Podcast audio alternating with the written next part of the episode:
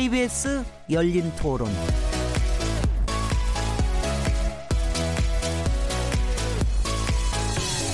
안녕하세요. 묻는다, 듣는다, 통한다. KBS 열린 토론 진행자 시민 김진혜입니다.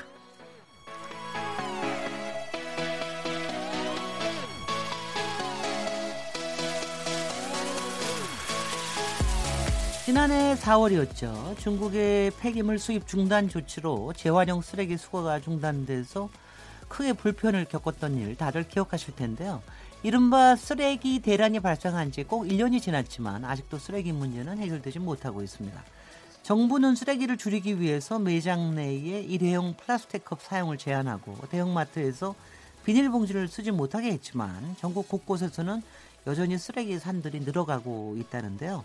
KBS 열린 토론 오늘 목요일 키워드 토크에서는 쓰레기 대란 1년을 돌아보고 어, 또 노키즈 존을 둘러싼 논란에 대해서도 함께 얘기 나눠보겠습니다. 4월 4일 KBS 열린 토론 지금 시작합니다.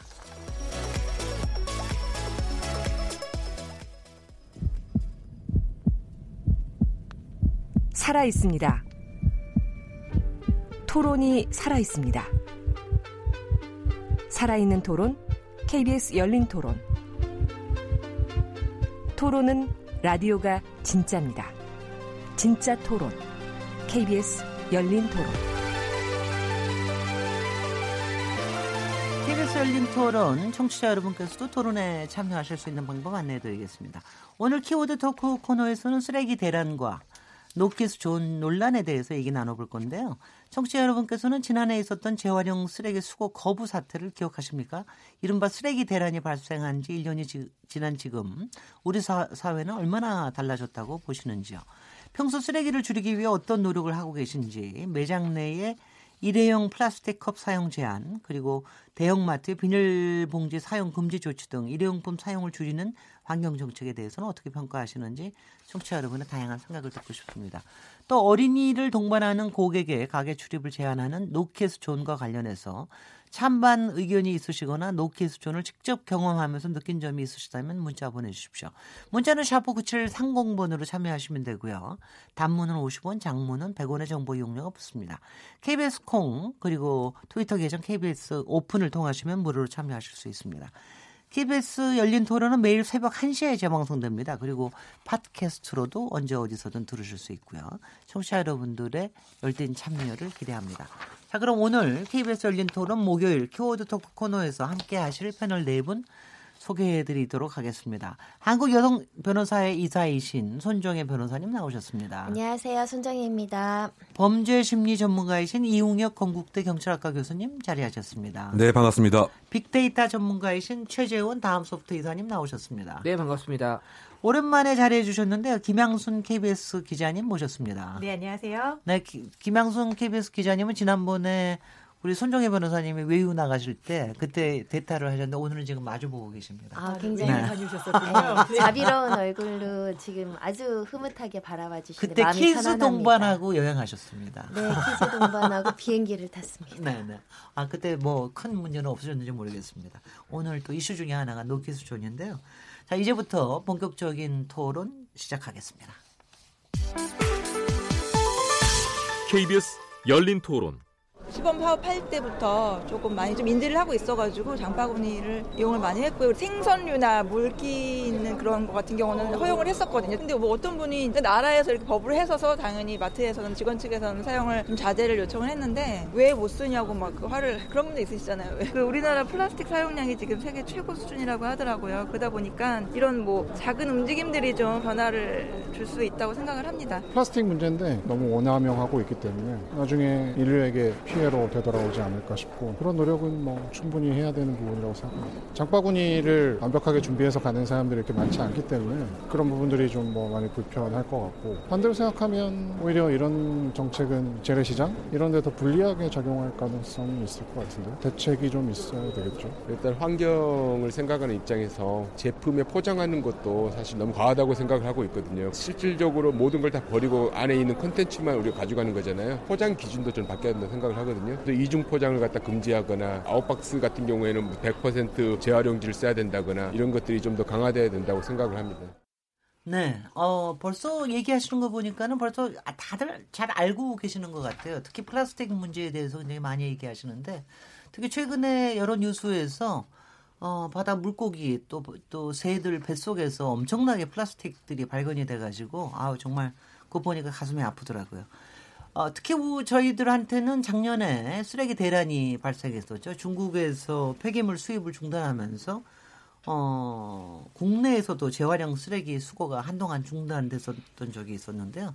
지난 1년 돌아보면 그래도 바뀐 게 굉장히 많은 것 같기도 하는데 어떻게 보십니까? 손정혜 변호사님, 우리 여성부터. 어, 일단은 일상생활에서 바뀐 거는 커피숍을 가면 확실히 그 실내에서 먹으면 머그잔들을 많이 주는 것. 네네. 그거는 좀 정착되어 가고 있다라고 생각하고요. 유명 프랜차이즈 커피숍이 아예 빨대를 안 주는 곳들이 늘어나고 있더라고요. 네네. 그거는 굉장히 긍정적으로 보이고 뭐 마트는 당연히 비닐 이런 것들이 이제 법률적으로 규제가 되다 보니까 주지 않는 부분은 어쩔 수 없이 비닐봉지를 덜 사용하게 하는 거는 좀 체감할 수 있는 상황이어서 네. 조금은 효과가 있겠다라는 생각은 듭니다. 이용혁 교수님은 그런 건 느끼시는지 모르겠네. 그렇게 실질적으로 못 느끼는데요. 그런데 이제 무슨 외국 방송에서 네. 정말 이 쓰레기 산 같은 걸 이렇게 보게 되면 네. 야 이거 정말 심각한 문제구나. 그러면서 전혀 느끼지 못했던 사항이 아 이것은 쓰레기의 역습이다. 네. 뭐 이렇게 생각이 듭니다. 그리고 우리나라만의 문제가 아니고 이건 전 예, 지구적인 이제 문제인데 과연 일상에서 아, 개개 시민들이 얼만큼 정말 성의를 이제 가질 것이냐. 저만큼만 해도 아 내가 이거 뭐 좀 편한데 이렇게 해도 괜찮겠지. 이런 안이함이 있음을 사실은 이렇게 인정을 합니다. 네. 저 같은 안이함이 모여서 쓰레기 산이 되겠죠. 네. 그런 측면에서는 이제 아까 우리가 잠깐 이야기 나눈 것처럼 시작하기 전에 생활의 습관화가 그 중요한데 지금 눈에 보이는 것이 영향을 안 끼칠 것 같은 이러한 좀 나태함? 뭐 이것도 1년 사이에 한번 생각해 볼 기회는 됐습니다. 제가 이런 얘기를 들지 모르지만 우리 이용혁 교수님은 전형적으로 머리로는 아는데 손과 그리고 입으로도 말하는데 손으로 발로 실천을 안 하시는 그런 분이 아닌가 싶은데 제가 이거 너무 아 너무 괜찮습니다. 네, 네, 네.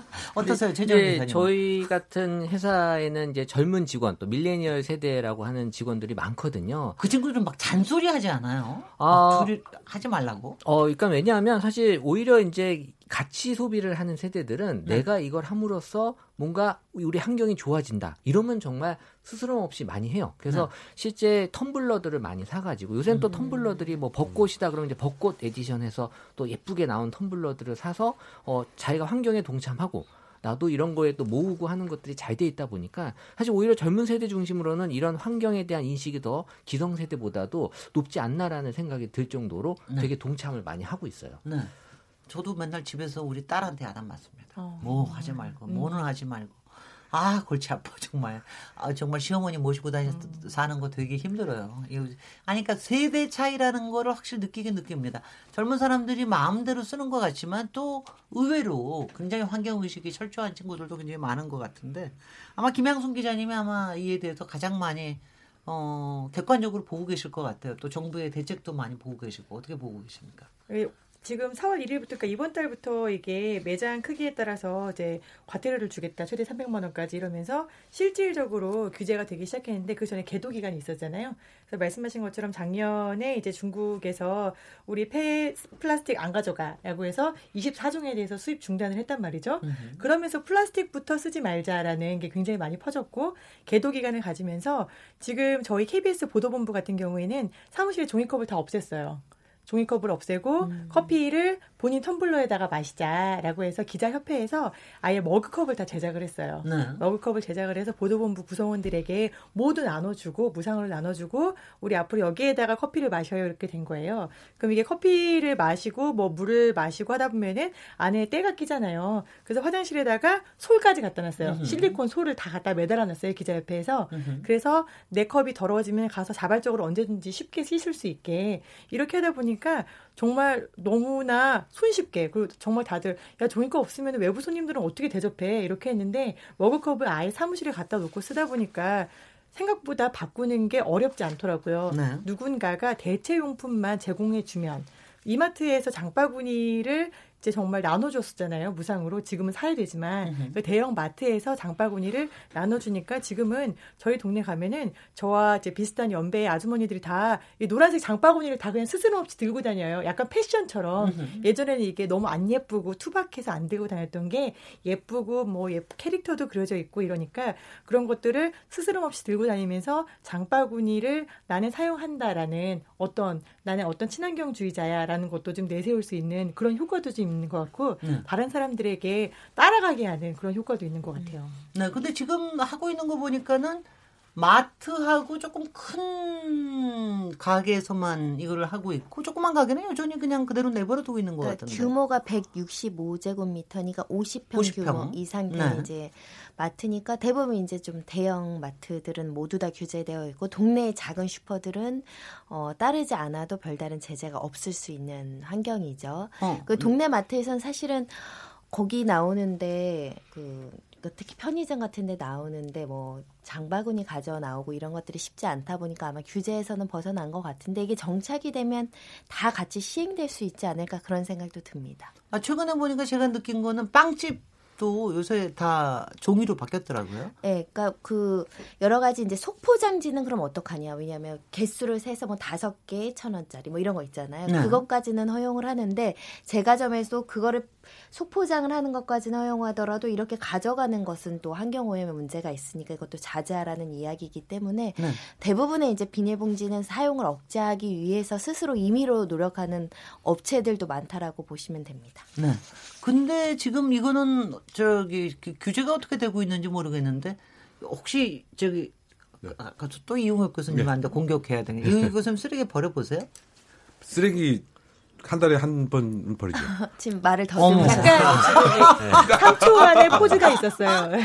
한번 아니 한 달에 한 번 버린다는 게 그 집은 그만큼 안 쓴다는 겁니까? 아니, 그러니까 이제 어떻게 되는 우리, 겁니까? 우리 집은 이렇게 좀 분업이 돼 있어 갖고요. 네. 이제 쓰레기 버리는 사람이 좀 열심히 버리고요. 네. 저는 쓰레기 잘 모아주기도 하고. 네. 그래서 결론적으로 집안에서 분류만 하신다. 네, 네, 분류하는 거죠. 네. 버리는 건 누가 버립니까? 부- 버리는 거는 이제 저희 어머니도 버리시기도 하고 네. 또 저희 집사람도 버리기도 이제 할 때도 있고요. 어, 어디 어디 아파트에 사세요? 네, 아파트 삽니다. 네, 아파트 높은 데서 사세요? 네, 네. 구축, 구층에 사는데. 어, 네. 그럼 뭐 엘리베이터 타고 내려가시니까 저거. 아, 왜냐하면 그 저기 뭐야 그 잠깐 체크 시간을 좀 가- 갖도록 하겠습니다. 네. 분류는 어떻게 하시는지요?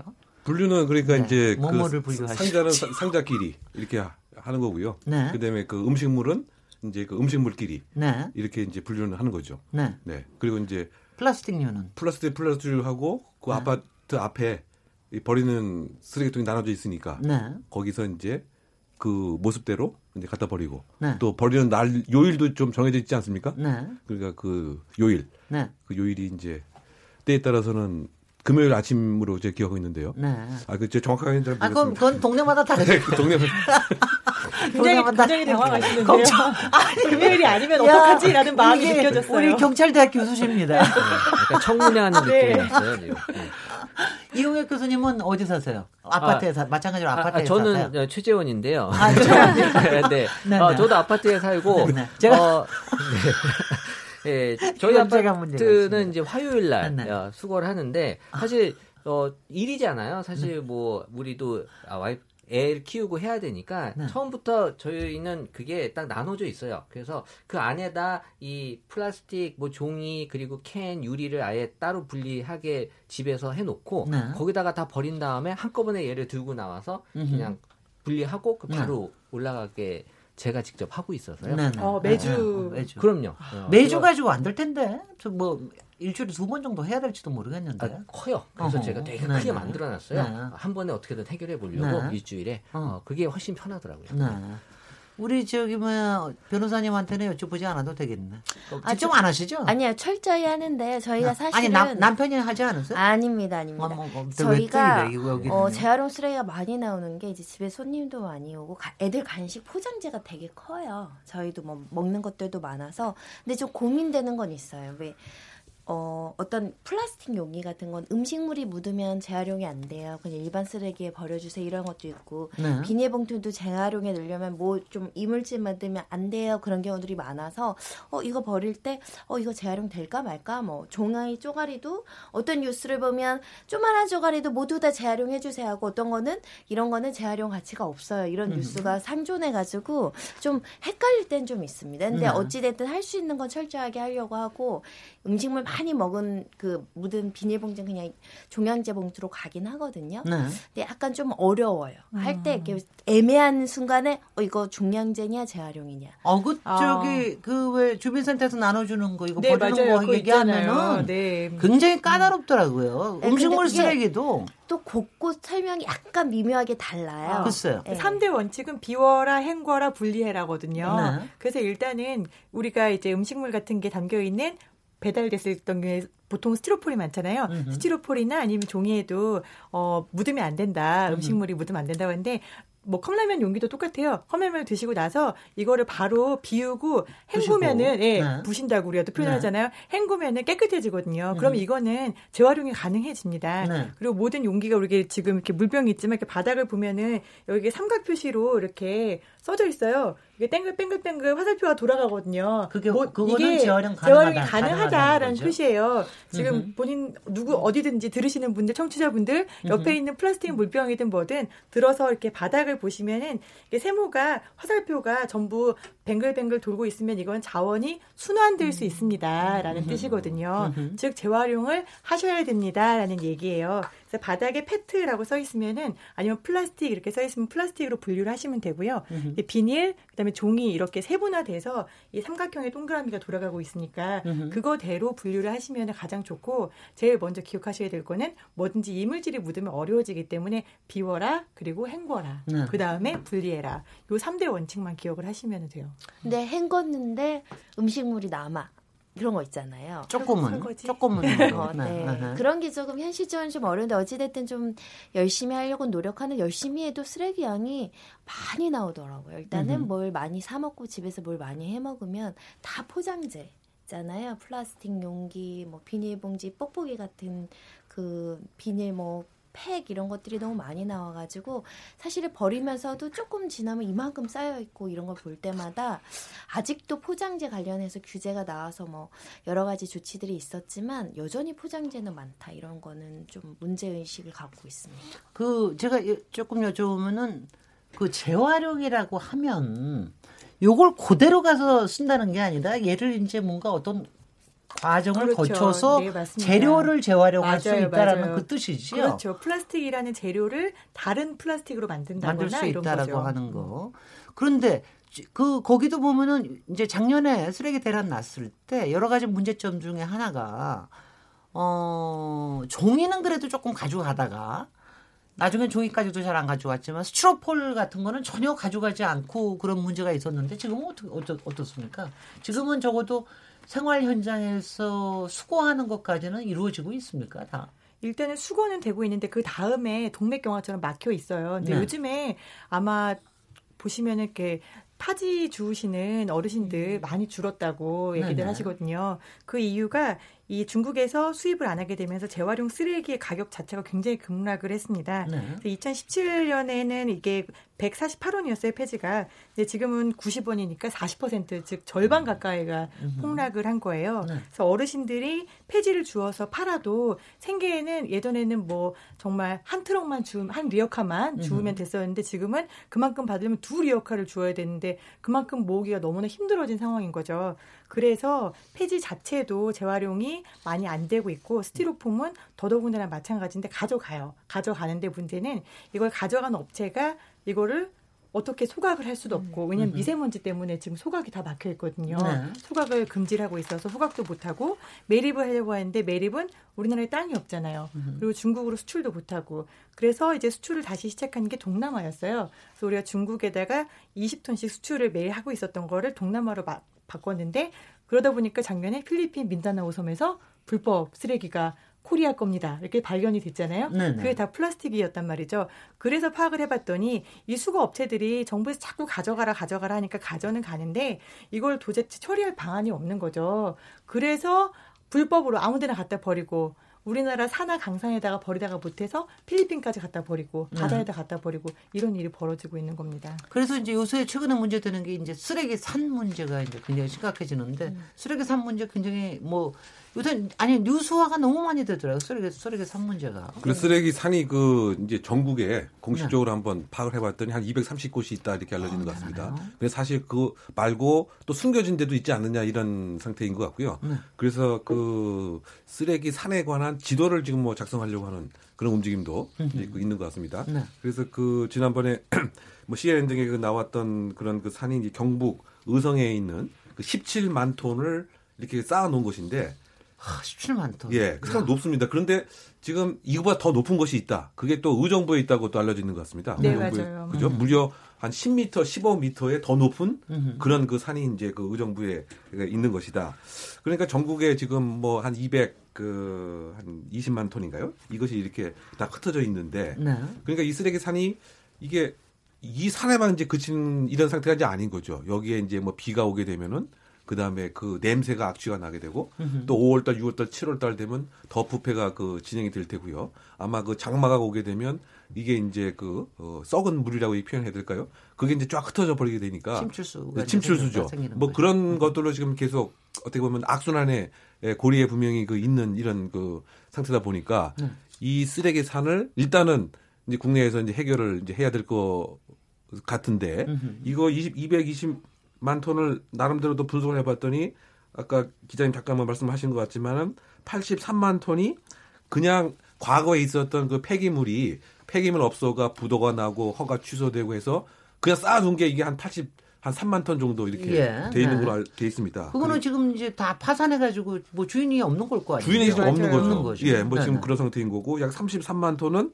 이런 아까 논이라든가 밭이라든가 이렇게 살짝 갖다 버리거나 불법으로 버리는 불법으로 버린 네. 거죠. 거고. 이게 33만 톤이고 약 3만 톤은 아까 그 필리핀 뭐 그런 사례처럼 외국에 수출했는데 아 이거 더 이상 못 받겠다 뭐 이렇게 해갖고 우리가 다시 반환해 오거나 네. 아니면은 우리도 외국에서 또 수입한 것도 또 상당 부분 있는 것 같습니다. 그래요. 예, 그게 일부 아, 그거 뭐 처리하겠다 그러면서. 하겠다 그러면서 받은 게 받은 거. 있- 예. 있죠. 그래서 오히려 네. 단속 것을 보면 외국에서 불법을 수입한 것이 더 많다. 이런 보도도 좀 있는 것 같습니다. 네. 이게 한 뭐 3만 톤. 그래서 지금 한 200, 뭐 20만 톤이 음흠. 지금 불법 어떻게 보면 그 산의 형태, 쓰레기 그 산의 형태로 음흠. 결국은 지금 우리가 그 쓰레기의 역습으로부터 네. 좀 당하고 있는 이런 셈인 거죠. 그러면은 요거 좀 하죠. 불법이 225만 톤이라면은 저희가 합법적으로 저희가 이 쓰레기를 처리하는 거는 어떤 과정으로 어떻게 처리하고 있어요?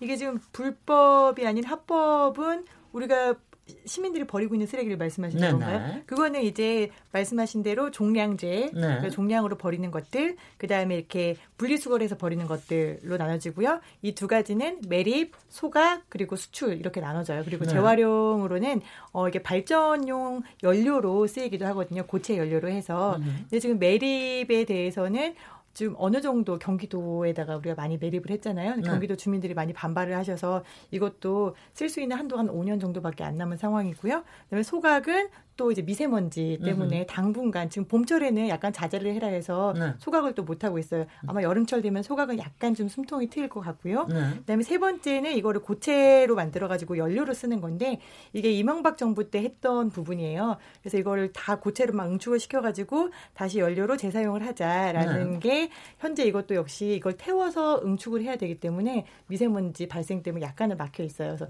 크게 합법적인 쓰레기는 이렇게 세 가지 방법으로 처리가 된다 라고 네. 보시면 되죠. 네. 그럼 그 220만 톤이라는 불법 지금으로 저 쌓여져 있다는 쓰레기 산은 합법적인 방법을 통해서 처리할 수 있는 방법은 없는 겁니까? 일단 우리 환경법상 쓰레기는 쓰레기를 투기한 사람, 그 책임 소재자가 처리를 하도록 되어 있어요. 네. 근데 이 문제는 어, 방치 쓰레기는 우리 말씀하신 대로 대부분 다 부도가 났거나 음흠. 사업을 못하거나 구속이 됐거나 감옥에 있어요. 네. 그럼 그 사람들이 이걸 처리를 할 수 없겠죠? 그럼 그 사람한테 처리를 해라, 네가 돈을 내라, 우리가 대신 치워줄게라고 하는 게 가장 상식적인 방법이잖아요. 네. 근데 쓰레기를 치우는데 드는 돈이 다 수십억씩 든단 말이죠. 그래서 지자체가 20억을 들여서 쓰레기를 치워요. 그 다음에 이 감옥에 있는 분에게 20억을 구상권을 청구합니다. 그러면은 자 변호사님 구상권은 청구하면 다 받을 수 있나요?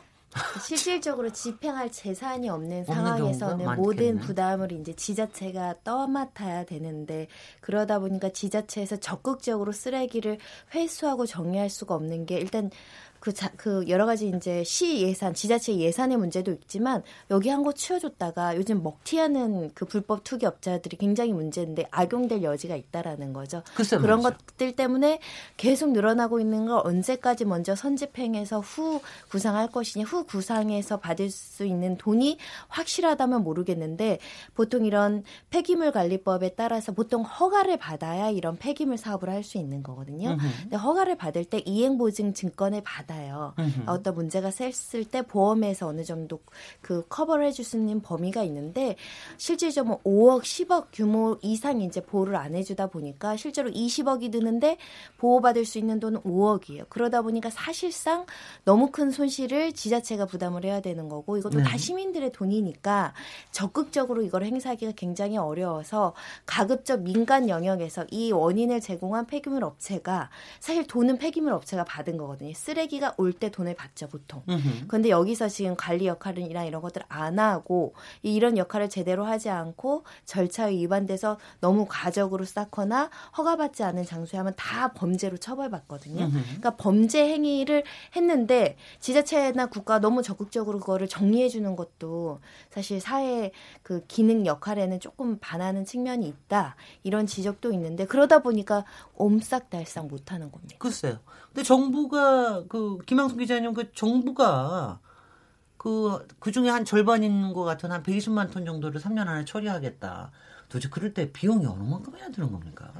이 50만 톤 그러니까 41%를 행정 대집행으로 올해 말까지 처리를 하겠다고 하겠다고 했어요. 네. 근데 지금 변호사님 말씀하신 대로 이게 업자가 쓰레기를 받을 때 돈을 받는 게 한 2억 정도라면은 지금 여기 쌓여 있는 쓰레기를 치우는데 드는 돈이 12억인 거예요. 그러면 이 토지를 갖고 있는 사람은 자기가 받은 돈보다 수배를 더 내야지 이걸 치울 수 있는 거니까 네. 배보다 배꼽이 커진 셈이어서 그냥 지자체에 제 땅을 가져가세요. 저는 이 쓰레기를 못 치우겠어요. 이렇게 음흠. 나서게 되는 거고요. 네. 그 금액은 40%를 합치게 되면은 거의 수백억에 달하지 않을까라고 예상은 되는데 네. 문제는 이 불법 그리고 방치 폐기물이 쌓여 있는 데가 대부분 도시가 아니잖아요. 우리 눈에 안 보이잖아요. 그렇죠. 경기도 의정부, 강원도 영월, 그다음에 경북 의성 이렇단 말이죠. 지자체들이 대부분 가난한 지자체예요.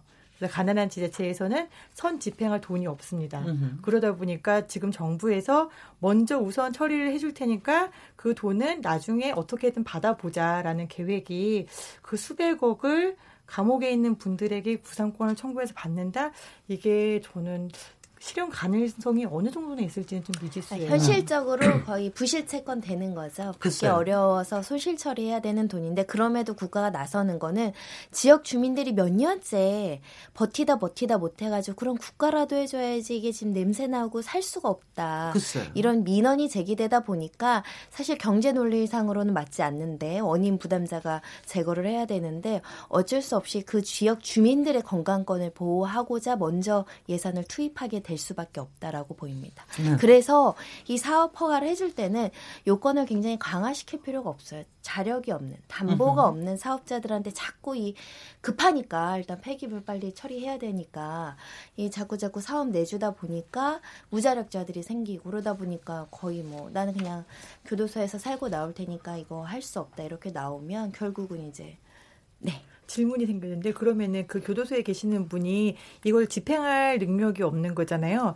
그래서 국가가 대신 집행을 예산을 투입해서 한단 말이죠. 그럼 그 교도소에 계시는 분들에게 이거를 가중 처벌한다거나 항모 죄 죄명을 더 뭐 다른 재판을 더 이어가서 한다거나 책임을 지우게 하는 그거는 안 되는 건가요? 법률을 폐기물 관리법이나 이런 것들을 어 개정을 해서 할 수는 있겠지만 통상적으로 돈 문제는 민사의 문제로 보기 때문에 정말 자력이 없어서 여러 가지 상황에 따라서 이 사람들도 사실 선의의 피해 선의지만 어, 그러니까 이런 거죠. 사업을 하다가 좋은 목적으로 시도했는데 여러 가지 중국의 망했어요. 수출이. 막혔어. 음흠. 뭐 국내 요인도 있어. 여러 가지 요인들로 또 재활용해 가지고 이거 개발하는 기술 개발하다가 실패해서 이런 여러 가지 이유로 사기성이 아닌 진짜 선의로 사업하다가 망하시는 분들이 있거든요. 이런 분들한테 돈 없다고 가중 처벌하면 약간 헌법의 취지에 반할 수 있습니다. 예, 그런 측면에서는 무조건 돈 안 낸다고 처벌하는 건 쉽지 않아 보이고 다만 처음부터 좀 자력이 있는 사람들이 이 사업을 해서 나중에 이런 문제가 발생했을 때 적어도 국가가 큰 손실을 보지 않고 이런 구상금을 회수할 수 있는 보험료라도 올리던가 이런 조치가 좀 필요해 보입니다. 그런데 지금은 저희가 잘 몰라서 그러긴 하는데 처음에 이게 그렇게 저 여러 업자들이 생겼다는 건 이게 수지 맞는 사실은 장사 사업 아니었나요? 처음에는, 처음에는? 국가도 굉장히 투자하라고 해가지고 지원도 많이 해줬던 그래서 그랬던 것 있어요. 같아요. 왜냐면 이거 뭐. 친환경으로 다시 재활용해가지고 개발해가지고 이것을 말씀하신 것처럼 재료로도 만들고. 음흠. 근데 그 부분에 대해서 이제 여러 차례 개발 기술이라든가 사업 투자성이나 이런 것들, 특히 운영비 이런 것들을 감당하지 못하는 경우들이 많다. 음흠. 그리고 사실상 이렇게 기술 개발 한다고 하고 불법 투기하는 것이 훨씬 더 수익성이 좋아서 네. 그걸로 선회하는 경우도 많았다고 합니다. 네.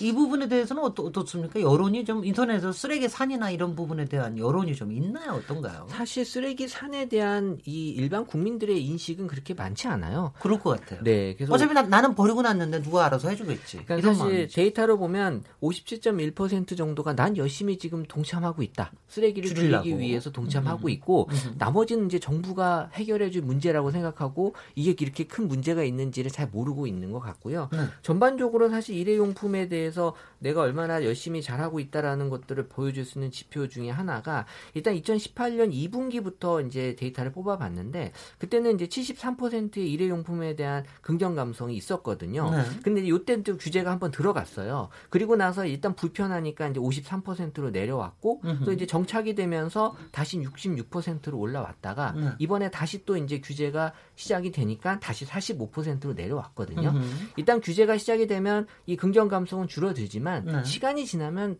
적응을 한다라는 게 보여지고 있어요. 네. 그러니까 우리가 이거를 마음만 먹으면 제가 보기엔 충분히 바뀌어질 수 있는 환경에 대한 인식은 만들어져 있구나. 그래서 정부가 어떤 겁먹지 말고 네. 적극적으로 나가면 제가 보기에는 다른 제도보다도 훨씬 더 잘 정착이 되는 제도가 아닌가라고 보여지더라고요. 거기서 한번 보고 있으면은 확실히 그 일반 사람들도 설령 안 지킬지는 모르지만 그래도 이 부분에 대해서 정부에서 지금 저 쓰레기 줄이기 위한 이런 여러 가지 조치에 대해서는 긍정적으로 보고 있죠. 아무래도. 왜냐하면 이것도 이제 네. 분위기잖아요. 네. 뭐 카페 가서 다들 머그잔에 먹는데 네. 내가 거기서 또 이 테이크잔에 잘라고 못 하거든요. 아, 그럼요. 그러니까 그러기 때문에 이게 어느 정도 딱 궤도에 올라오면 네. 그거는 뭐 시간이 빨리 해결해 줄 문제라고 저는 생각을 해요. 네.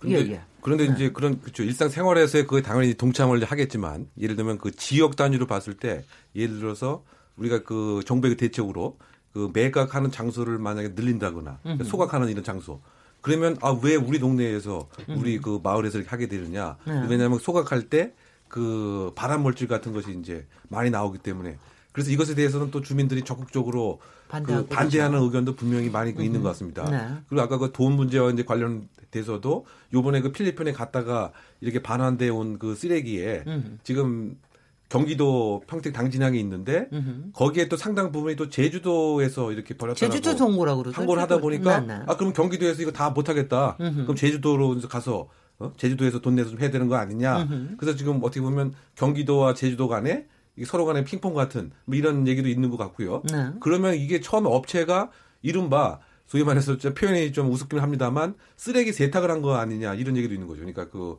바꿔 얘기하면 경기도끼리는 경기도끼리 다 해야 되는데 중간에 제주도를 싹 끼워 넣어 갖고 이거를 저 추적을 또 피하려고 했던 것이 아니냐 뭐 이런 음흠. 얘기도 함께 나오는 것 같고요. 음흠. 그런데 어쨌든 지금 입장에서 보게 되면 수도권 지역이 제일 이 쓰레기 쓰레기 배출량이 제일 많겠죠. 제일 많은 것 같습니다. 그 도별로 네. 봤더니 경기도가 1인 것 같고요. 그다음 에 경기도, 경북, 그다음에 전북, 뭐 전남 뭐 이제 이제 이런 이제 그 순서인데요. 근데 이것도 각 농촌에 있을 때 뭔가 이거 평상시에 관심 안 갖다가 매립장 쓰레기 매, 매립장은 왜 우리 동네에서 저 만들어 갖고 이거 소각하려고 하느냐. 그 수도권에는 또 이미 그 매립할 수 있는 게 다 포화가 됐다고 또 현재 그런 것 같습니다. 예, 예. 그러다 보니까 결국은 이것을 해외에 또 보낼 수밖에 없는 이런 지금 악순환의 고- 고리에 있는 것 같고 그래서 필리핀에 보낸 것뿐만이 아니고 또 최근에 보도에 봤더니 말레이시아까지 또 보냈다고 합니다. 사실은요. 네. 그래서 말레이시아에서 다시 또 발각이 돼서 우리나라에 지금 다시 돌아오고 있는 이제 이런 그 형태니까 이게 지금 악순환의 그 고리 같아요. 그러니까 이 쓰레기 값이 이제 그 수출해서 값을 제대로 못 받으니까 국내에 있는 업체는 그 문을 닫게 되고 문을 닫게 되니까 이것은 계속 또 있게 되고 그러니까 어느 단계에서는 분명히 뭔가 선순환으로 뭘 좀 바뀔 수 있도록 한번 이 쓰레기 산을 확 뭐 없앤다든가 아니면은 그 지역에 뭔가 보상을 확 해줘 갖고 매립을 한꺼번에 뭘뭐 확 해서 어느 정도 이거를 좀 악순의 고리를 선순환으로 바꿔야 이게 아까 일상생활에서도 계속 추동력을 받아서 이렇게 협조를 하고 뭐 네. 이렇게 되는 어쨌든 그런 의미에서 아마 지금 정부가 그래도 3년 안에 뭘 하겠다고 하는 그러한 그 단원도 네. 지금 악순의 고리를 끊어서 선순환을 바꾸려고 하는 노력인 것이 아닌가 정부에서 지금 그 뭐 일회용 용품 줄이거나 비닐 못 쓰게 하는 거나 이런 거 외에 지금 정부에서 지금 개혁하고 있는 게 어떤 게 있습니까? 일단은 지금- 제가 평소에 관심이 가졌던 것이 택배들이 굉장히 늘어나잖아요. 네네. 택배에서 오는 소위 뽁뽁이 저 그거 굉장히 불편했거든요. 아, 엄청 많이 엄청납니다. 와요. 저희는 별거 별거 다 택배로 시키는데 장난감 요만한 건 이만하게 포장되어 오거든요. 아, 그거는- 요새는 그래서요. 네. 요새는 저기 이 인터넷에서 주문하는 거에 대해서 약간의 죄- 죄책감이 생겼어요.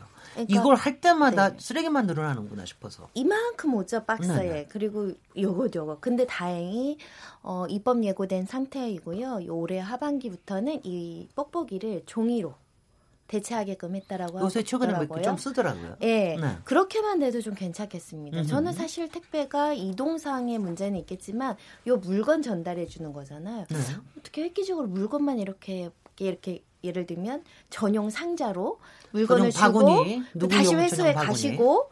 뭐 이런 여러 가지 아이디어도 있을 것 같은데 이제 대량으로 운반하시는 분은 좀 번거로울 수 있겠지만 어찌 됐든 택배 하나 시키면 이만큼 와서 저도 사실은 재활용 버리는 것도 일이잖아요. 음.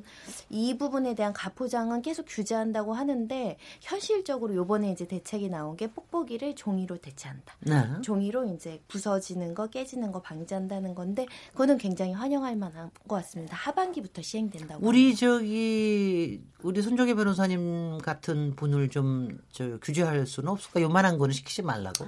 아니 그런 거는 요즘은 다 마트를 안 네, 가고요. 네. 다 인터넷이에요, 인터넷. 네. 아 근데 지금 되게 중요한 포인트를 아니, 말씀하셨는데요. 왜냐면 나는 굉장히 중요한 네. 포인트인 거. 아, 네. 그- 아, 왜냐면 제가 맨날 살 때 이런 거예요. 저는 이제, 아, 이거, 이거 두 개만 시키면 아, 이거 이만큼 올 거야. 그러니까 한 번에 저 제가 요새 문제 뭐냐면 두 개씩 시키니까 열 개 한꺼번에 시켜요. 대용량으로. 대용량으로. 네.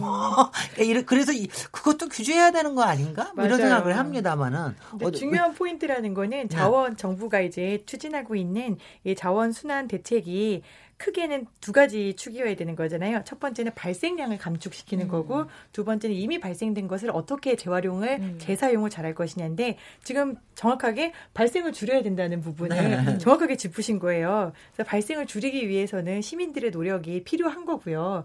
근데 이게 2030년까지 정부가 플라스틱 폐기물 발생량을 50%를 감축하겠다고 했거든요. 음흠. 그리고 이제 재활용률 2000 몇 년까지요? 2030년까지 30년까지 얼마 안 네, 남았네요. 이제 10년 정도 네네. 남았으니까 절반 10년 동안 어, 절반 줄이는 건 굉장히죠. 엄청나게 많이 네. 줄이는 거고요. 네. 그다음에 이 재활용률 같은 경우에는 지금 34%인데 이것도 70%까지 두 배를 또 음흠. 높이겠다고 했어요. 네. 근데 이렇게 하기 위해서는 시작 단계부터 생산 단계부터 순환을 해야 되는 거고 물건을 만드는 생산자가 재활용, 재사용이 가능한 물건을 만들어야 되는 거고 음흠. 그다음에 사용자는 사용을 할 때 즉 물건을 주문한다거나 산다거나 할 때부터 비닐을 쓰지 않고 그다음에 장난감 요만한 거 하나는 10개쯤 주문을 하시는 네. 아, 안 사줄게요. 네.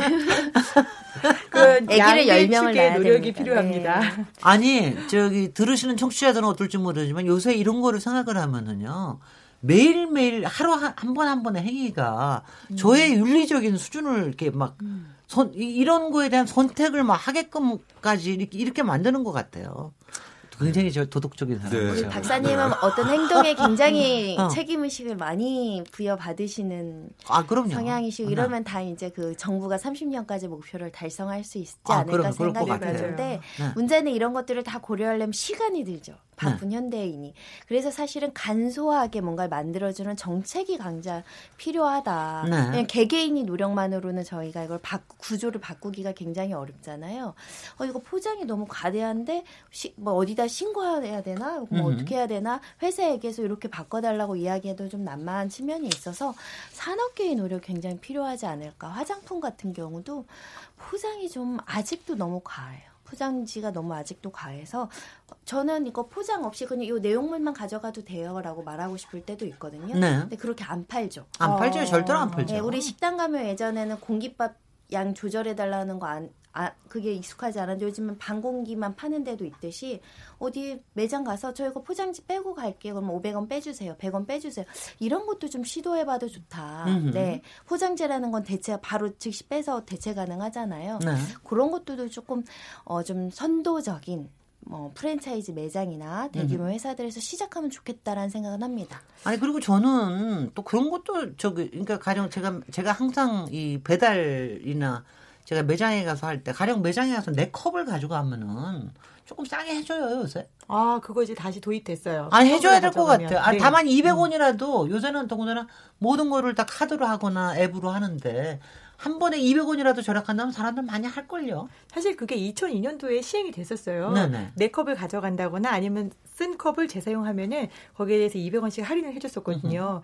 커피 업체가 대표적으로 했었죠. 근데 이게 이명박 정부 때 없어졌어요. 음. 그다음에 어 우리 왜 이제 호텔이나 여관 같은 데 가면은 칫솔 같은 것도 플라스틱 칫솔 쓰지 말라고 없앴었잖아요. 네. 근데 이것도 이명박 정부 때 다시 다 허가가 됐었어요. 음. 그래서 어떻게 보면은 이명박 정부 때 친환경 정책이 거꾸로 갔다라고 음. 얘기할 만큼 그때 모든 그러니까 이런 공병 반환이라든지 아니면 텀블러 사용이라든지 여기에 대해서 소비자들에게 인센티브를 주는 음. 그런 제도를 다 없 애고 음. 그다음에 이제 영세 업자 이런 사, 이런 업자들의 어떤 경쟁력이나 생산성을 높이겠다고 해서 어 뭐 플라스틱 칫솔이라든지 아니면 플라스틱 뭐 어떤 도구라든지 이런 것들도 그냥 무상으로 또 막 줄 수 있게 했었거든요. 음흠. 그래서 그 10년 동안 우리가 지금의 쓰레기 대란을 불러왔다라고 보는 분들도 많아요. 실제로 지금 우리나라에서 폐기물 발생하는 현황이 어 2012년도에는 하루에 하루에 40만 톤이었는데 이게 점점 점점 늘어가지고 지금은 40 2017년에 42만 톤이 넘거든요. 네.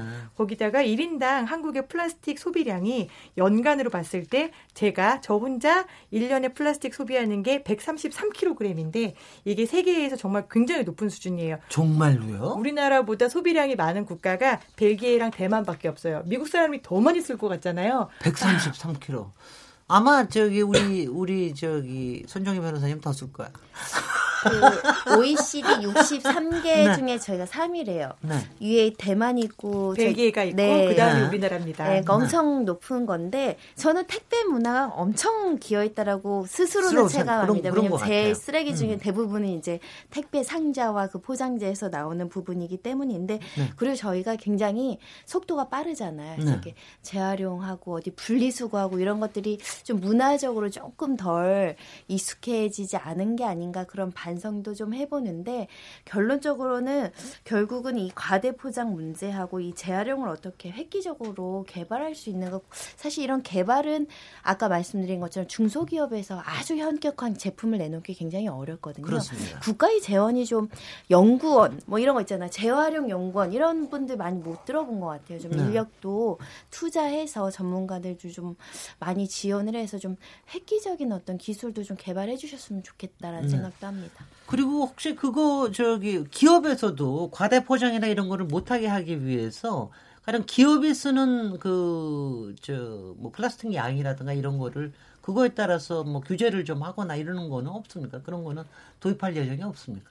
일단 사용량 자체를 도입 뭐 규제한다거나 이런 거는 예정된 게 없는데요. 네. 기업에서는 현재 생산자 책임 재활용제라는 거를 도입하려고 이걸 음. 있기는 있는데 좀 더 정교하게 손을 보자라고 네. 하고 있어요. 그래서 플라스틱을 생산하는 사람에게 제품을 생산할 때 생산과 회수와 재활용까지 전 과정이 가능한 제품을 생산을 그, 해라라고 그 정확히 무슨 뜻이에요, 그게? 이게 이제 생산자 책임, 생산하는 사람이 책임을 지고 재활용이 가능한 제품을 생산해라. 라는 거죠. 어, 네. 아니, 그래서, 자, 자, 네. 고- 여기서는 잠깐 설명이 필요, 필요한데 왜 어떤 거는 재활용이 가능하고 어떤 건 재활용이 가능하지 않습니까? 예컨대 플라스틱 병을 제가 네. 지금 예를 들어 볼게요. 대로 페트병은 재활용이 페트병. 가능하다고 네, 얘기하셨죠. 맞아요. 이 페트병이 재활용이 가능한데 모든 페트병이 그런 게 아니었어요. 작년에 이야기 들어보신 분은 아시겠지만 이게 굉장히 딱 눌렀을 때 그냥 파샥하고 빠그러지는 굉장히 얇은 페트병들이 있거든요. 네. 이렇게 얇은 페트병들은 물에 띄워놓으면 둥둥둥둥 떠서 이런 것들은 재활용이 불가능한 플라스틱입니다. 네. 플라스틱이 비닐에 더 가까운 것들이잖아요. 예, 예. 그래서 플라스틱이 플라스틱으로 재활용이 되려면은 플라스틱만의 성분이 많이 들어있어야 돼요. 이걸 제가 뭐 어떤 화학적인 용어로 설명할 수는 없지만 음흠. 그래서 플라스틱 하나를 만들더라도 재사용이 가능하고 재활용이 가능한 플라스틱을 만들어라라는 게 생산자 책임 재활용제라고 음흠. 생각을 그러니까 하시면 페트, 되죠. 페트병도 그렇고 아니면 뭐 플라스틱 백이나 이런 것도 마찬가지입니까? 그렇죠. 가방도 가능한 게 또. 있고. 네. 아 그렇습니까? 우리 네. 백화점에서 나눠주는 종이 가방 쇼핑백을 보면은 이게 이렇게 그냥 종이로만 되어 있는 곳도 있는데 어떤 데는 보면은 코팅이 되어 있잖아요. 종이에 코팅되어 그렇죠. 있죠. 코팅이 쫙 되어 있어서 되게 예쁜데 이건 종이가 아니잖아요. 엄밀히 음흠. 종이 위에 비닐이 있으니까 이걸 재활용하려면은 비닐을 다 일일이 벗겨내고 음흠. 종이로 재활용해야 되는데 네. 그 재활용 업체에서는 그렇게 할 만한 인력도 없고 돈도 없고 시간도 없어서 그냥- 다 방치가 그냥- 되는 네, 네. 거죠. 네. 그래서 그런 종이 봉투 하나를 만들더라도 책임을 지고 재활용까지를 염두에 둔 제품을 생산해라라는 게 종이- 생산자 책임 재활용제죠. 제- 종이 위에 코팅제는 가능하면 쓰지 않아야 되겠네. 그러니까. 그렇죠. 그게 되게. 중요합니다. 화장품 우리 여자들이 저거 하면 화장품 반짝이지 않는 거를 수- 저 사자 이러면 되겠네. 그러면은 굉장히 큰 역할을 하겠네. 그 그런 것들을 이제 어떻게 보면은 네. 분해될 수 있는 이런 신제품을 만들도록 스타트업 등을 정부에서 만약에 지원을 하게 되면 주면. 이른바 그걸 뭐 생분해성 네, 네, 비닐이라고 맞아요. 하- 하지 않습니까? 네. 뭐 그런 것들에 대해서 어떻게 보면 이제 그 4차 산업 혁명의 한 축으로서 뭔가 좀신 그 성장 동력을 마련하면서 네. 쓰레기도 함께 줄일 수 있는 이와 같은 선순환 구조 뭐 이런 것에 좀 더 만약에 많은 이제 지원을 하면서 관심을 갖게 되면 지금 우리가 얘기하는 어떻게 보면 종이는 이제 태우면 되는 건데 택배 같은 거 상자 같은 것도 근데 가장 문제는 이런 그 비닐 같습니다 비닐 같은 거는 이게 없어지지가 않으니까 네. 자연스럽게 그래도 분해가 될 수 있는 100%는 아니더라도 뭐 그래도 상당 부분 그러면 지금 생기는 이런 쌓이는 거가 가장 문제 같습니다. 지금 두 가지 이슈 같은데요. 하나는 처음에 그 사용 자체를 줄이자. 그 다음엔 이미 만들어진 것을 빨리 없애버릴 수 있는 것을 하자. 이 두 가지 그 트랙 중에서 이것을 그 일반 이런 그, 어, 기업에서 다 하기에는 한계가 있으니까 네. 전문 이런 것에 뭔가 좀 스타트업으로서 뭐 지원을 좀 하는 이런 것을 좀 정부에서 적극적으로 좀 고려해 줬으면 안 좋- 그래도 제가 것 어저께. 기사에서 보고서는 생분해하는 저 플라스틱을 개발한 거가 굉장히 그, 굉장히 그건 뭐 저 최근에 저기 돼서 굉장히 좋다는 이런 얘기를 들었는데 그런 건 필요한 것 같습니다. 어, 사실 뭐 제 주변에도 이 옥수수 가루를 이용해서 뭐 이런 것들을 좀 대체하려는 노력들을 하는 제가 기업들을 좀 보면 사실 단가가 여전히 많이 들어요. 사실 그죠, 맞아요. 이게 현실적으로 이 유통이 됐을 때 음. 과연 기존 제품하고 경쟁력이 있냐 단지 환경 친환경 제품이라는 것만으로도 음. 아직은 거기까지는 우리가 가기는 어려운 부분들이 있고요. 사실 생산자와 서비스 업종 입장에서는 또 여전히 어려움이 있는 게 사실 카페 같은 경우도 이제 머그잔은 개인들이 많이 쓰려고 하지만 이게 이제 그 식기 세척기들이 다 구비가 돼야지 네. 깨끗하게 세척이 되는데 사실 이게 이제 뭐 립스틱 자국 같은 게 만약에 남아 있다 그러면 완전히 이제 거기서 인식이 또 확 바뀌어 버리거든요. 립스틱 쓰지 맙시다 우리. 그러니까 오늘 하지 말아야 할 예, 일들이 점점 말아야 늘어나네. 작은 장난감도 배송시키면 안 되고요. 립글로즈만 바르겠습니다. 근데 뭐 큰 매장은 상관이 없는데 식기세척기 네. 구비하고 하겠는데 작은 매장 같은 경우는 또 이걸 위해서 또 아르바이트생을 더 써서 더 되고. 설거지를 네. 해야 되고 그러면 사실 인건비 문제가 또 만만치 않거든요. 말이에요. 그러니까 여러 가지 지금 어 인식은 바뀌지만 거기 또 할 수 있는 제공하는 서비스들에 대한 여건들은 더 마련이 될 필요가 있고 지금 뭐 단순히 인터넷에서 구매하는 거 외에도 요새는 또 이 그 새벽 배송으로 아침에 신선한 그 뭐, 뭐 식품들을 있죠. 아주 네. 열광적으로 많이 드시는데 네. 여긴 또 신선도 유지를 위해서 어쩔 수 없이 과대 포장이 또 들어갈 수밖에 없거든요. 그 그러니까 서- 밑에다가 또뭐 밑에 그렇죠. 아이스팩 같은 것도 다 아이스팩 넣고요. 네. 그래서 네, 이게 네. 만약에 이 회사 입장에서는 신선도가 문제가 되면 업종 자체에 또 큰 또 이 문제가 되기 때문에 이런 서비스 발전과 이 개인의 친환경의 인식들에 관한 어떤 문제들은 앞으로도 계속 좀 해결해야 될 부분이 아닌가 싶은 거죠. 근데 지금 이렇게 쭉 말씀하시는 거 보면은 그래도 희망적으로는 보이는데 아니면 10년 안에 한 11년 안에 한 50, 배출량을 50% 줄인다 그러고 재활용률도 한 두 배로 늘린다 그러고 그다음에 근데 근데 이렇게 줄이고 그러면은 우리나라에서 우리나라에서 생산되는 이런 쓰레기에 대해서는 우리가 처리할 수 있는 이 캡하는 용량은 충분히 되는 겁니까? 어떻습니까? 지금 그게 안 돼서 수출도 하고 이러다 보니까 문제가 생긴 건데. 네, 맞아요. 어떻습니까? 지금 일단 1년에 1억 5천만 톤이 우리나라에서 쓰레기가 발생이 돼요. 1억 네네. 5천만 톤인데 이 중에서 이제 매립하고 소각이 우리가 제일 많을 것 같잖아요. 근데 매립이랑 소각은 20%가 채 안 됩니다. 음흠. 제일 많은 게 80% 이상이 재활용이에요. 예. 그거 놀랍죠. 재활용이 이렇게 많이 되고 있었어. 근데 그게 문제는 재활용이 되는 줄 알았는데 민간 업체들이 가져가서 재활용을 안 해. 안 했던 거지. 그렇죠. 그래서 문제가 됐기 때문에 네. 그 재활용 부분에 우리가 초점을 맞춰서 어허. 재활용이든 재사용이든 이 부분을 더 선순환시키면은. 지금 현재 발생하고 있는 쓰레기 발생량이 현격히 늘지 않는 이상은 네. 어느 정도는 조절할 수 있다라는 네. 게 되는 거죠. 제가 저 오늘 전문가가 나오신 것 같아서 제가 하나만 더 여쭤보면 음식물 쓰레기요. 음식물 쓰레기도 우리 솔- 솔직히 요새 음식물 쓰레기는 그래도 사람들이 꽤 열심히 잘 버리니까. 근데 그 이것도 처리하는 게 쉽지가 않아서 요새 음식물 처리하는 게왜 부- 분말로 만들어. 옛날에는 이제 그걸 갖다가 저기 사료로. 줬고 예. 그랬는데 요새 그걸 못하게 해서 네, 맞아요. 이것도 못해서 쌓아놓고 있다는 얘기 들었는데 이거는 어떻게 뭐, 어떻게 되는 겁니까? 그게 크게 두 가지 방법인데요. 음식물 쓰레기를 예전에는 수거를 해서 매립을 했어요. 네. 그랬더니 이게 문제가 많아진 거죠. 그래서 습식 사료라고 하는데 음식물 네. 쓰레기를 이렇게 돼지나 이런 소에게 사료로 준 거예요. 그랬더니 사료에서 음식물 쓰레기에서 음식물만 버리지 않는 사람들이 생기는 거예요. 많죠. 막못 먹는 것도 네, 네. 버리고. 음. 그래서 그 문제가 생겨서 이거를 말씀하신 대로 고형 사료로 만들 었어요. 건식 사료로. 음. 근데 지금 이제 업자들에서는 그쪽 어, 사료를 사료 업자들 사이에서는 이걸 유기농 사료라고 보- 유기성 사료라고 볼 수 있느냐 이 건식 사료를 음흠. 이런 걸 먹여도 되느냐에 대한 논란이 굉장히 오랫동안 지속이 됐는데 어 그래서 정밀하게 성분 분석을 했더니 이 보통 먹이고 있는 유기성 사료하고 그다음에 음식물 쓰레기로 만들어낸 건식 사료하고 성분이 99% 동일하다고 나왔다고 해요. 음. 그렇기 때문에 앞으로는 쌓아놓고 있는 건식 사료를 사용해도 무방하다라고 정부가 권고를 하고 있습니다. 그 속이는 건 아니겠죠, 설마. 아, 네. 저희 제가 직접 해본 게 아니어서 장담은 네. 못 하겠는데 네. 그래도 여러 차례 논란 끝에 실험을 한 결과이기 때문에 네. 이 건식 사료로 활용을 해서 이게 사료로만 잘 활용이 된다면 네. 음식물 쓰레기 문제도 어떻게 해법을 좀 찾을 수 있지 않을까요? 네. 하여튼 우리가 지혜를 모으고 그랬다 그다음에 저희가 실천해야 될 일들이 굉장히 많은 것 같습니다. 여기서 청취자들도 뭐 이거 관심이 많으셔서 문자들을 많이 보내주셨는데요. 몇 개 소개해드리도록 하겠습니다. 정희진 문자 캐스터. 네, 안녕하십니까. 문자캐스터 정의진입니다. KBS 열린 토론 키워드 토크. 첫 번째 주제로 쓰레기 대란 이후 1년, 우리는 얼마나 달라졌는지에 대해서 이야기 나눠보고 있는데요. 청취자 여러분들이 보내주신 문자 소개해드리겠습니다. 네, 먼저 휴대전화 끝자리 1058번 쓰시는 분. 옥수수 전분으로 만든 비닐봉지가 개발됐다는 이야기를 들었는데 왜 안 쓰는 겁니까? 썩는 봉투라던데 빨리 확산됐으면 좋겠습니다. 휴대전화 끝자리 9196번 쓰시는 분. 편의점이 가장 큰 문제입니다.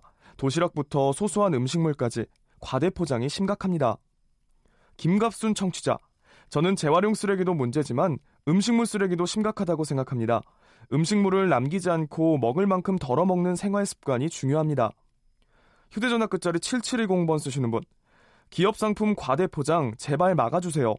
한국 제품과 일본 제품을 비교해보면 차이가 너무 많이 납니다. 김현숙 청취자. 재활용 잘 되는 소재 개발이 절실히 필요합니다. 라고 해주셨고요. 휴대전화 끝자리 8599번 쓰시는 분. 저는 대형마트뿐만 아니라 모든 점포에서 비닐봉지를 무상으로 제공하면 안 된다고 생각합니다. 비닐봉지를 과도하다 싶을 만큼 높은 가격으로 유료화해서 장바구니 사용을 유도해야 합니다. 페트병에 붙어 있는 라벨도 분리해서 버리도록 충분히 홍보해야 합니다. 라고 보내주셨네요. 휴대전화 끝자리 8027번 쓰시는 분. 제품 포장재를 친환경으로 바꿔야 합니다. 정부가 지원과 규제를 동시에 해야 합니다. 플라스틱뿐만 아니라 종이 비닐 코팅도 제재해야 합니다. 휴대전화 끝자리 9098번 쓰시는 분. 우리나라 곳곳에 쓰레기가 널려 있습니다. 단순히 사용량을 줄이는 것만으로는 안 됩니다. 제조부터 줄여야 합니다. 그렇지 않으면 재앙 수준의 어려움이 세- 생길 것입니다. 라는 의견 주셨습니다. 휴대전화 끝자리 1029번 쓰시는 분. 아파트 경비 일을 하고 있습니다. 재활용품 수거 현장을 보면 엉망입니다. 귀찮다는 이유로 재활용이 안 되는 쓰레기를 알고도 버리는 경우가 많습니다. 양심에 호소해야 하는데 마냥 기다리기에는 상황이 너무 심각합니다. 강력한 처벌이 필요합니다. 휴대전화 끝자리 6425번 쓰시는 분. 일회용 물티슈를 많이 쓰는데 썩는데 몇 년이 걸리는지 아시나요? 160년 걸린답니다. 규제해야 합니다 라고 해주셨고요. 휴대전화 끝자리 7254번 쓰시는 분. 포장재가 비슷한 소재로 만들어져야 합니다. 예를 들어 페트병의 뚜껑과 병의 소재가 달라서 분리해서 버리기가 쉽지 않습니다. 법제화가 필요합니다. 허국회 청취자입니다. 내용물에 비해 포장지를 크게 만드는 것부터 바로잡으면 어떨까요? 라고 보내주셨네요. 네, KBS 열린 토론. 지금 방송을 듣고 계신 청취자 모두 시민 농객입니다. 계속해서 참여를 원하시는 분들은 샵 9730으로 문자 보내주세요. 단문은 50원, 장문은 100원의 정보 이용료가 붙습니다. KBS 콩, 트위터 계정 KBS 오픈을 통해서도 무료로 참여하실 수 있습니다. 청취자 여러분들의 날카로운 시선과 의견 기다립니다. 지금까지 문자캐스터 정희진이었습니다. 네, 저기 좀 문자캐스터 감사합니다. 어, 근데 듣고 있으니까 아이디어가 굉장히 좋으신 게 많네요. 근데 그 중에 저는 제 평소에 못 듣던 게 모든 포장 소재를 그 소재를 같은 거로 하면 어떠냐. 그거를 그렇게 규제하면은 저는 꼭 굉장히 괜찮을 것 같아요. 왜냐하면은 솔직히는 지금 저희가 소비자 눈치 봐가지고 또 그 소비자를 끌라고 이쁘게 만들고 그래서 뭐 비닐도 포장하고 막 그러는 거야. 코팅도 하고 그러는 거 아니에요. 똑같이 하게끔 하면 똑같은 재료를 쓰면은 사실은 똑같이 그것 때문에 걱정할 필요는 없는 거 아니야. 내부에 있는 것만 가지고 하는데 저는 굉장히 귀, 귀에 솔깃하게 느껴, 느꼈습니다만 여러분 어떤 게 저기 그 다음에 제가 또 질문은 저희가 지금 이렇게 재활용 분리 수거 버릴 제대로 버리지 않고 어, 그다음에 저희도 동네 앞에 음식물 쓰레기 같은 데 가보면 음식물 쓰레기 봉투에 넣지 않고 막 비닐에 넣어서 버리고 막 이러는 거 많이 보잖아요.